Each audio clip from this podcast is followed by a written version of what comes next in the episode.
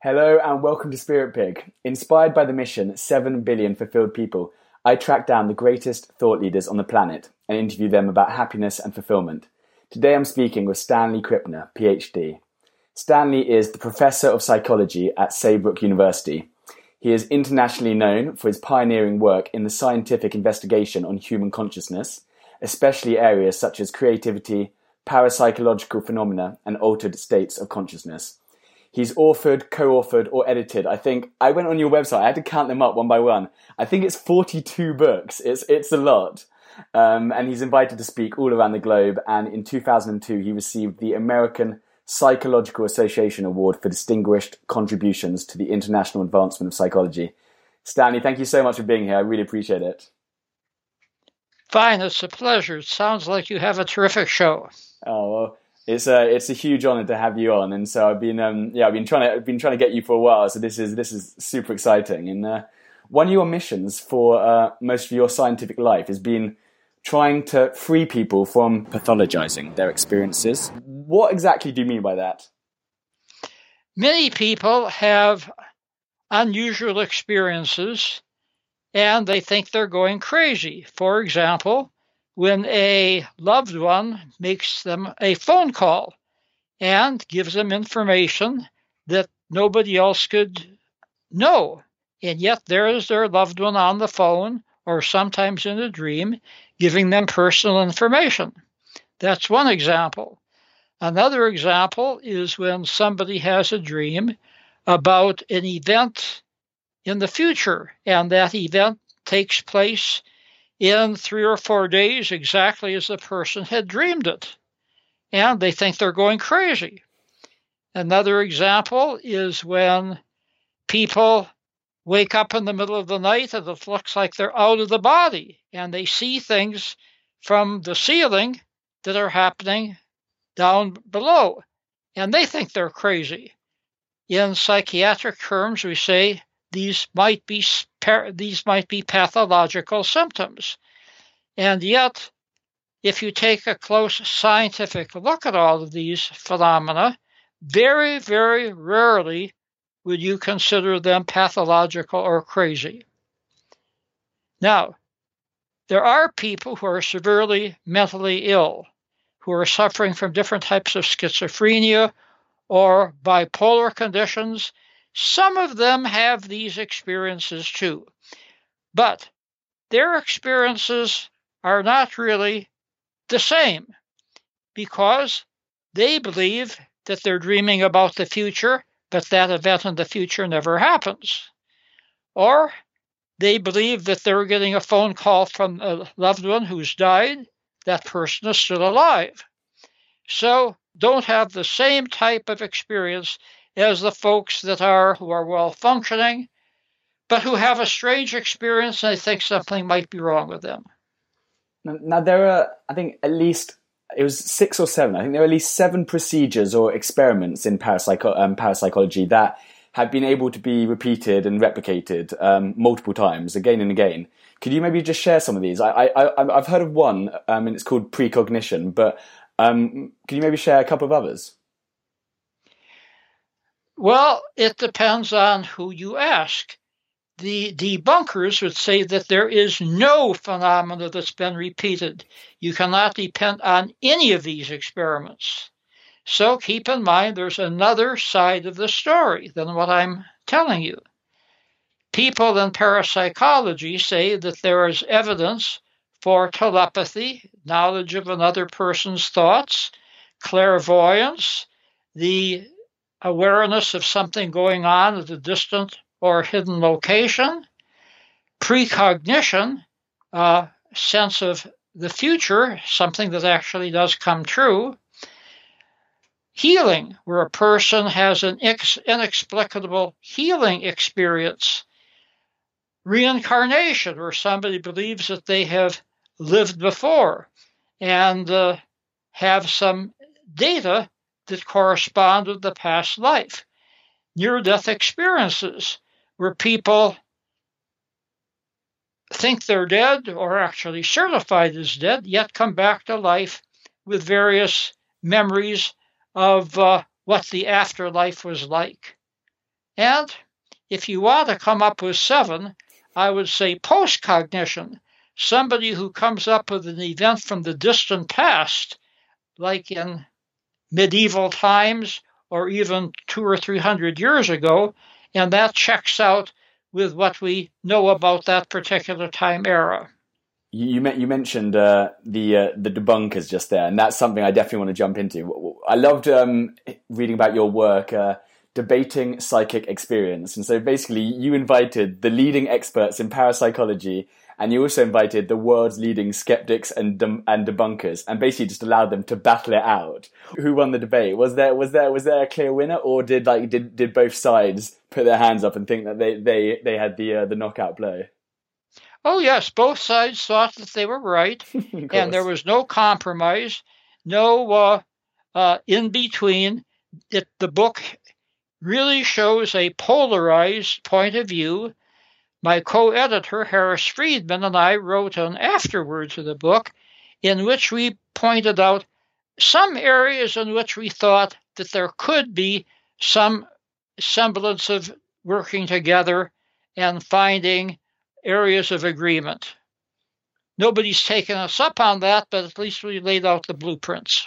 Okay, well, quite recently, maybe about six months ago, or so um, Dr. Dean Radin came on the show, and he was telling us about um, he was telling us about a few experiments. One of them being precognition. What would uh, what would the debunkers say? What would their like main argument be? Because that seemed to be repeatable again and again and again, and um, what would what would be their that main argument? Because that's that seemed pretty scientific just from the studies and the way he was describing it. Yes, the debunkers would raise a very good point. First of all, would they say there are so many experiences in the world happening every day, in fact, every minute, every day, that some of them are going to match. Mm. Some experience a person has yesterday might match an experience that they would have two days from now coincidence sure. because there's so much going on and so much happening.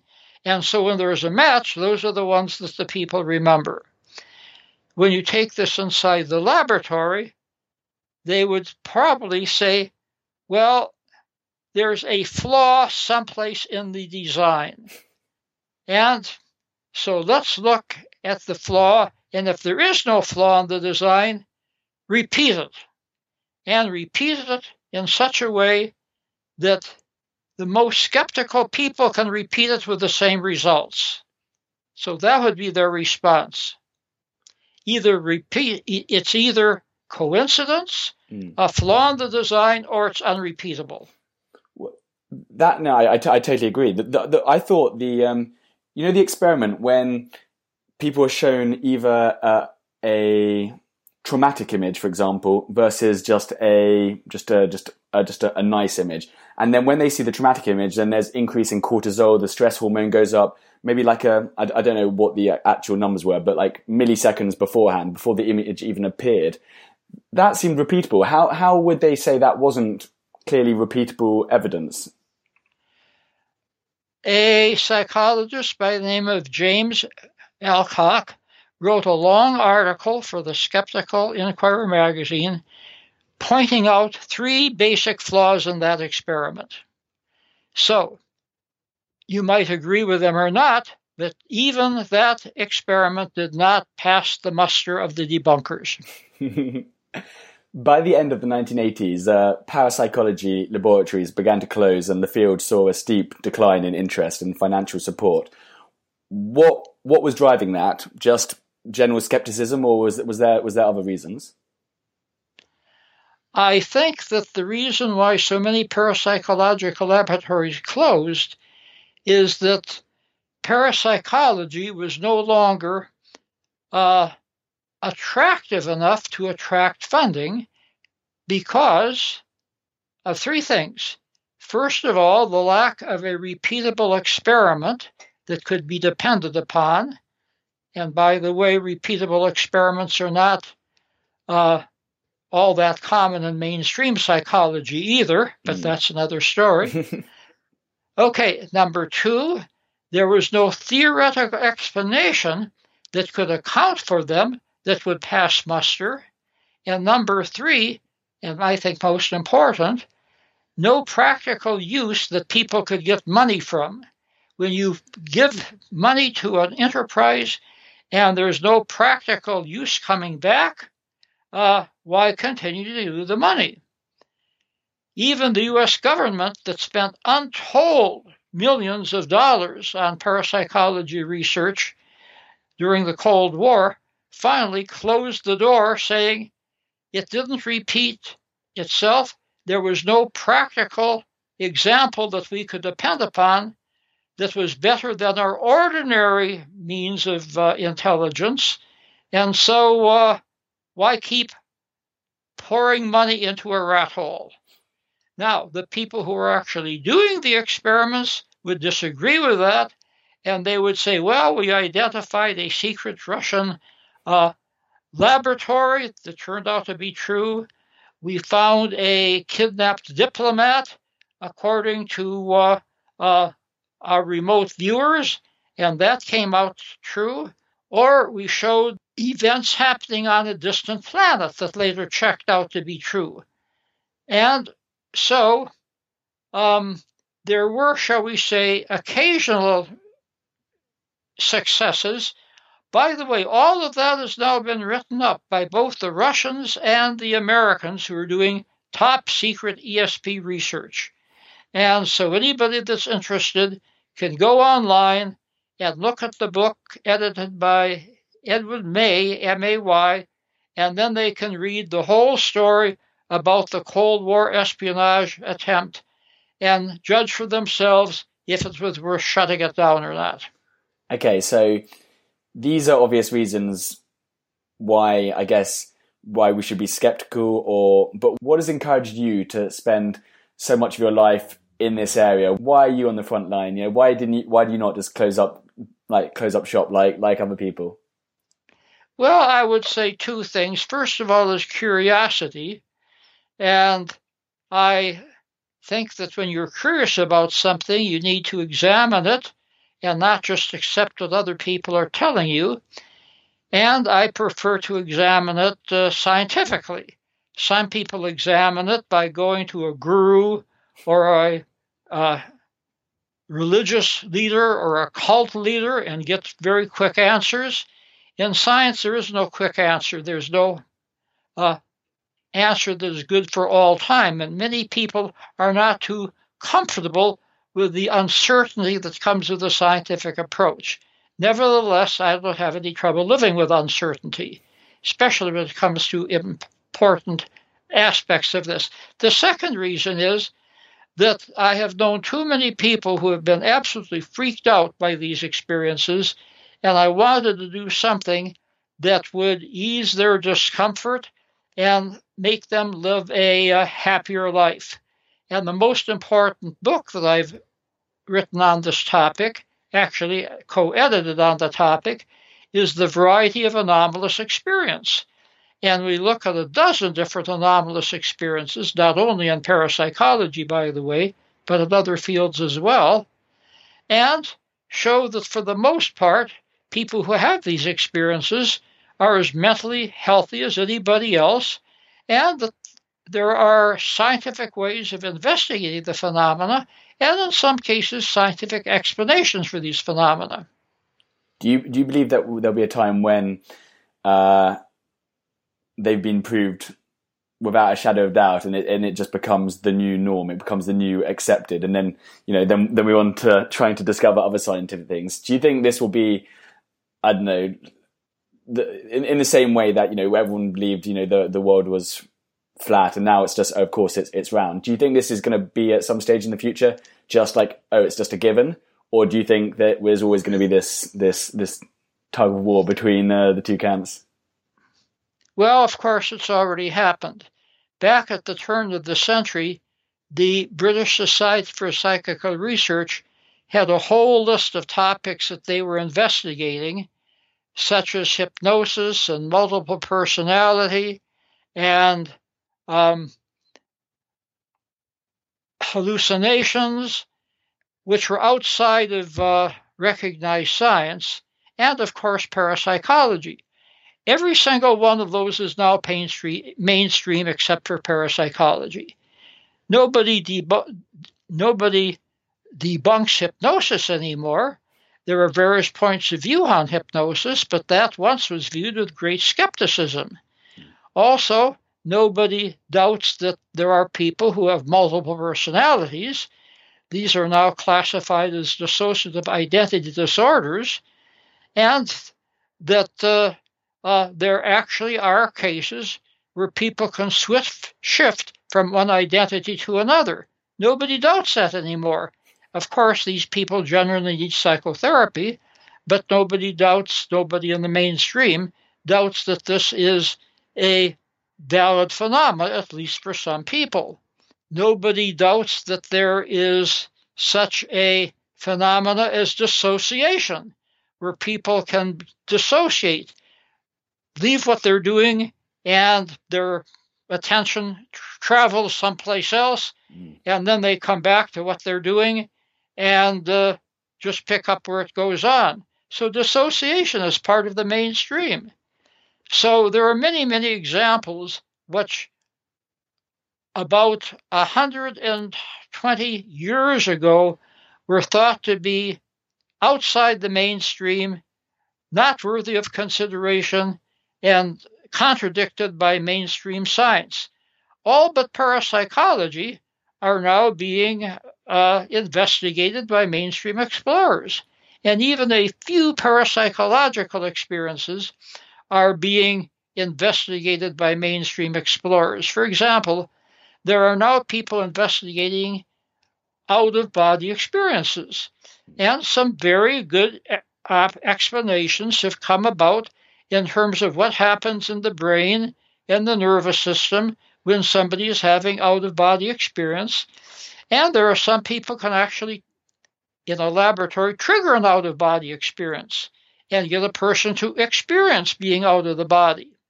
Now, whether or not they're really out of the body is a different thing, but that's the difference between an event and an experience. An event would be if they're actually out of the body. An experience would be if they think they're out of the body and have the experience of being out of the body. So at least the experiences are being investigated.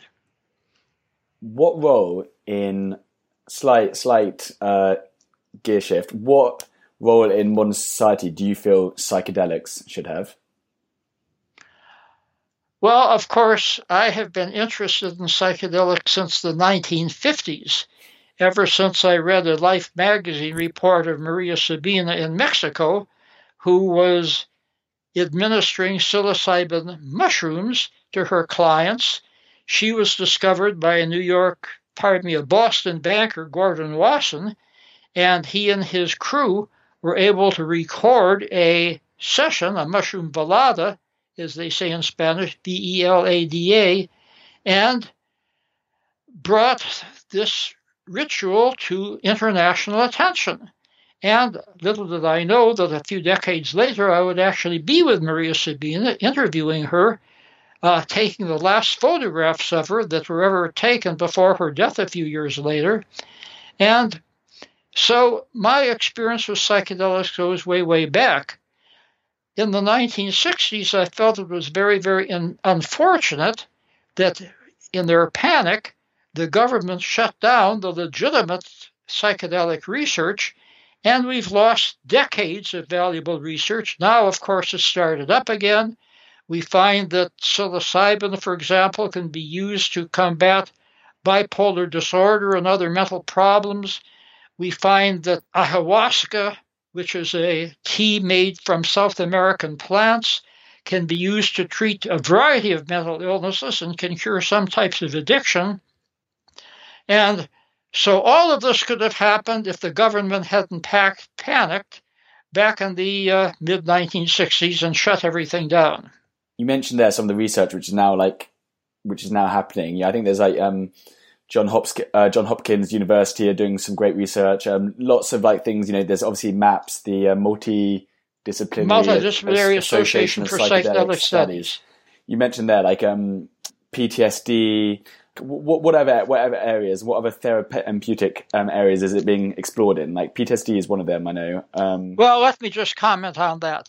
Uh, MAPS has done a wonderful job in terms of raising money for research. We can't depend upon the government for giving money for research. The best we can hope for is the government the government will approve of the studies being done. But to get past the Food and Drug Administration takes not months, but years. It takes three years to get permission to do this work. And then, as in PTSD, yes, there are some studies going on, but with a few dozen people.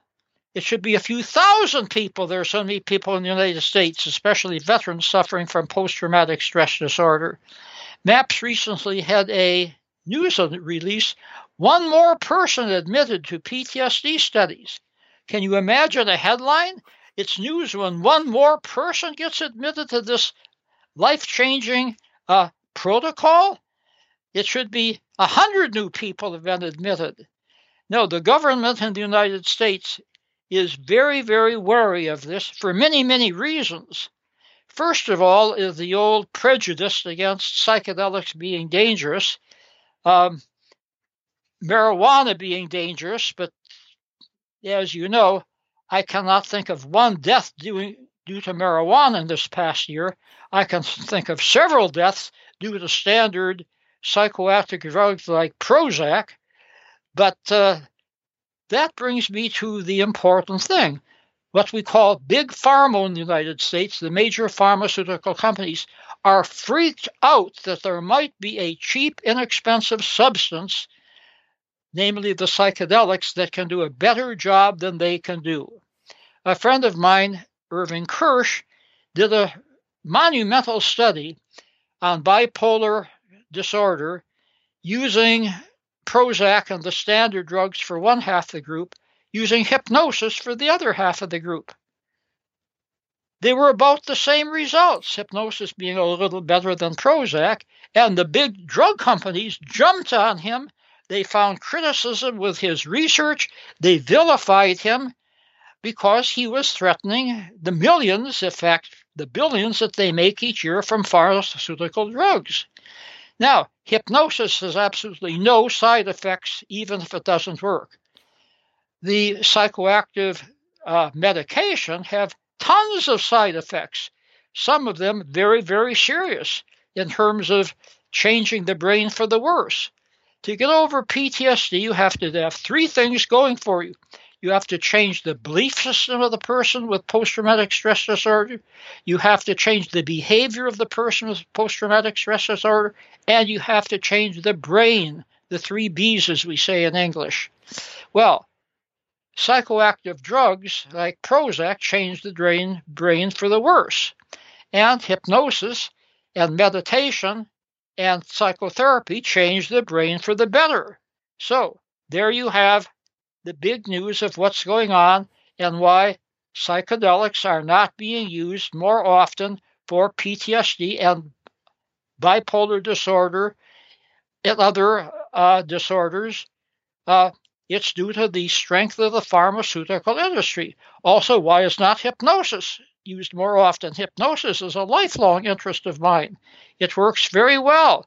There are studies showing that people who go to psychotherapists, where hypnosis is a small part of the psychotherapy, have less time in psychotherapy and have higher satisfaction than people that don't. And so you take a look at the scientific data and you can find out that hypnosis works better than drugs. Uh, psychotherapy works better than drugs, and my hunch is that psychedelics will work better than pharmaceutical drugs. But you've got a lot of opposition from people with money and power in the United States. So I say, let some other countries do the work where they don't have the big pharma to contend with. Well, that, that's that's a really interesting point at the end because when, for example, um, I was talking to a guy called Johann Hari, and he was talking about um, in Portugal how when they decriminalize drugs, when you have a country who almost takes the lead and the results are so clear to see, you know, in terms of they had, I think, I think I think it was was it heroin or I think it was heroin or meth. I can't remember, but they had one of the worst. I think one percent of the population. It was something crazy. Were addicted to drugs, and then when they decriminalized it, they've had these ama- these amazing results. And so I think you almost need, like you said, one or two countries or states to almost be the poster child to come out with results which are just so clear to see. And then it's almost like a no brainer. Then there's almost like this peer pressure for other countries to jump on. So hopefully there'll be other countries and other kind of places which are kind of yeah like lead, leading this one. Well, the United States will probably be among the last, but you're correct in what you say about Portugal. And you don't know this, but I was in favor of legalization of marijuana in an article I wrote in 1974. And um, that article is on file. Anybody can read it, but I, it was a sign of the times. I said, This is inevitable. There's so little proven negative side effects of marijuana, especially as compared with pharmaceutical drugs, with alcohol, tobacco, that sooner or later uh, people will realize that.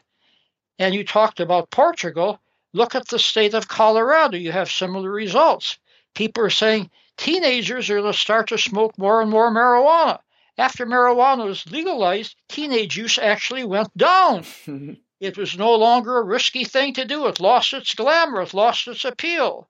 So, all of these predictions that I've been listening to for decades and decades and decades about the evils of legalization of marijuana just have collapsed once it has actually been tried. I've been in Portugal. I, Spain is getting close to Portugal in terms of legalization. And of course, the Netherlands has been a pioneer in this area for many, many years. Hmm. Is, is there anything? Also, there's another important point here, and that is don't people have control over what they put into their minds and what into their bodies, even if it's going to do them harm? If it's not hurting anybody else, shouldn't people have the right over their minds and bodies? Why have the government come in and tell them what to do with their minds and bodies? It's just as bad as the government coming in telling women what to do with their bodies in terms of birth control and pregnancy and abortion. The government uh, often pokes its fingers in areas that they have no right to legislate on. In the United States, we have a political party called the Libertarian Party, which nobody has heard of in Europe because it's so small, but they have the right idea. They say keep the government out of the bedroom, keep the government out of the brain, keep the government out of private enterprise. They have a whole list of ways that the government is actually doing more harm than good. And obviously, the government does do many good things, but uh, um, so we need government, but we have to also take a close look and see if and when the government is infringing on personal liberties and civil rights instead of supporting civil liberties and human rights. Is there anything that you believe to be true that you are unable to prove? First of all, in science, we don't use the word proof. Okay. You never prove anything 100%. Science is always an open system. You never know when what you thought was an established theory is going to be upended by somebody else. Even some Nobel Prize winning contributions have now been debunked. So you never really know. Science always has to be open to skepticism, to debate, to other ideas. And I tell my students if you want to use the word proof, confine it to mathematics. Yes, there's proof in mathematics. Confine it to logic. Yes, there are logical proofs. And confine it to whiskey. Whiskey is X percent proof. Don't use it for science. For example, we've been telling anthropological students for years that uh, humanity goes back 100,000 years, and that was sort of a set date. And it's been taught in classrooms to millions of students. Just a few months ago, ruins were discovered of a skeleton in Morocco. Yes, human like in every form, go back back 300,000 years. All right, now the books have to be rewritten. So you simply never know when something is going to be upended. What does a fulfilled life mean to you? I really have trouble with the word fulfilled. It really depends what you mean by fulfilled. For example, you're speaking from Netherlands, which is a developed country. You're speaking to me in the United States, which is a developed country. You're from the UK, which is a developed country. What about the people starving in sub Saharan Africa? Are they ever going to live a fulfilled life? Day by day, they're looking for food, clothing, shelter. At the end of the day, if they found all three, that's as close as they will come to fulfillment. So your question is coming from, if I dare say it, a white male Anglo point of view. It is not from a point of view that pertains to most of the people in the world who wouldn't even know what you mean by fulfillment. So I have great trouble with questions like that because it ignores people who are living in poverty, which is most of the world. It ignores people who don't know if they're going to be alive from one day to the next, which applies to the refugees who are now streaming into Europe and who are producing massive problems in the Netherlands, in Germany, in certain other countries in Western Europe. And this is just the beginning, just mm. at the beginning of all of the problems. Are their lives fulfilled? No, not at all from our standards. Are their lives fulfilled from their point of view? No, not at all. They're very unhappy, but it's better than being back in the Middle East where they could die any day from brutality, from terror, or from starvation. People who are listening to the show really should take a close look at their own lives and be thankful that they can even ask questions like fulfillment. Yeah. Yeah, I mean the, the fact that we're even, you know, having a Skype call like already just just just that means we're already like really got nothing to worry about. So no, it's, it's, it's a very good point. What is one thing our listeners can start doing today that will have a positive impact on their lives? If you had to give what one is... piece of, if you had to give our listeners one piece of actionable advice that they can go away and all do today, what would you what would you suggest? You know, I don't give advice because I've said, I've made so many mistakes in my own life. I like to get advice rather than give advice. But if you're pushing me on the topic, I would say when you wake up in the morning, be glad that you're still alive. You might be ailing, you might be diseased, you might be hurt, you might be depressed, but at least you survived to live another day.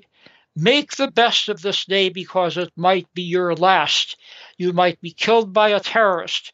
You might be killed by an atomic bomb that some crazy uh, Eastern or Western leader is going to unleash upon the world. You might be uh, struck by some incurable disease that terminates you immediately. So this day might be your last. What can you do today that will bring some joy, some happiness, some love into your world and into uh, life in general? Those you care about, your neighbors, those you've never met. What can you do to make a little bit of positive difference in this day, even though it might be your last? That's the advice I would give. Last but not least, how can people find out more about you and your work? Where can we send them? I have a website, of course, where they can find out more they'd ever want to know. www.stanley Weebly, W-E-E-B-L-Y dot com. Amazing. And I, if you go to spiritpig.com, I'm gonna I'll have that linked up. So if you if you forgot that, just there'll be a hyperlink that you can take and use straight to your website. Stanley, that's absolutely fascinating. Thank you so much for coming on the show today and sharing all those amazing ideas, experiments, and just just bouncing fascinating information around. So I really appreciate you taking the time. Really I appreciate your very intelligent questions. You're an excellent TV host. Your listeners are very, very lucky that they've tuned in because the time they spend listening to your shows is not time wasted. It's time of learning and joy and all good things.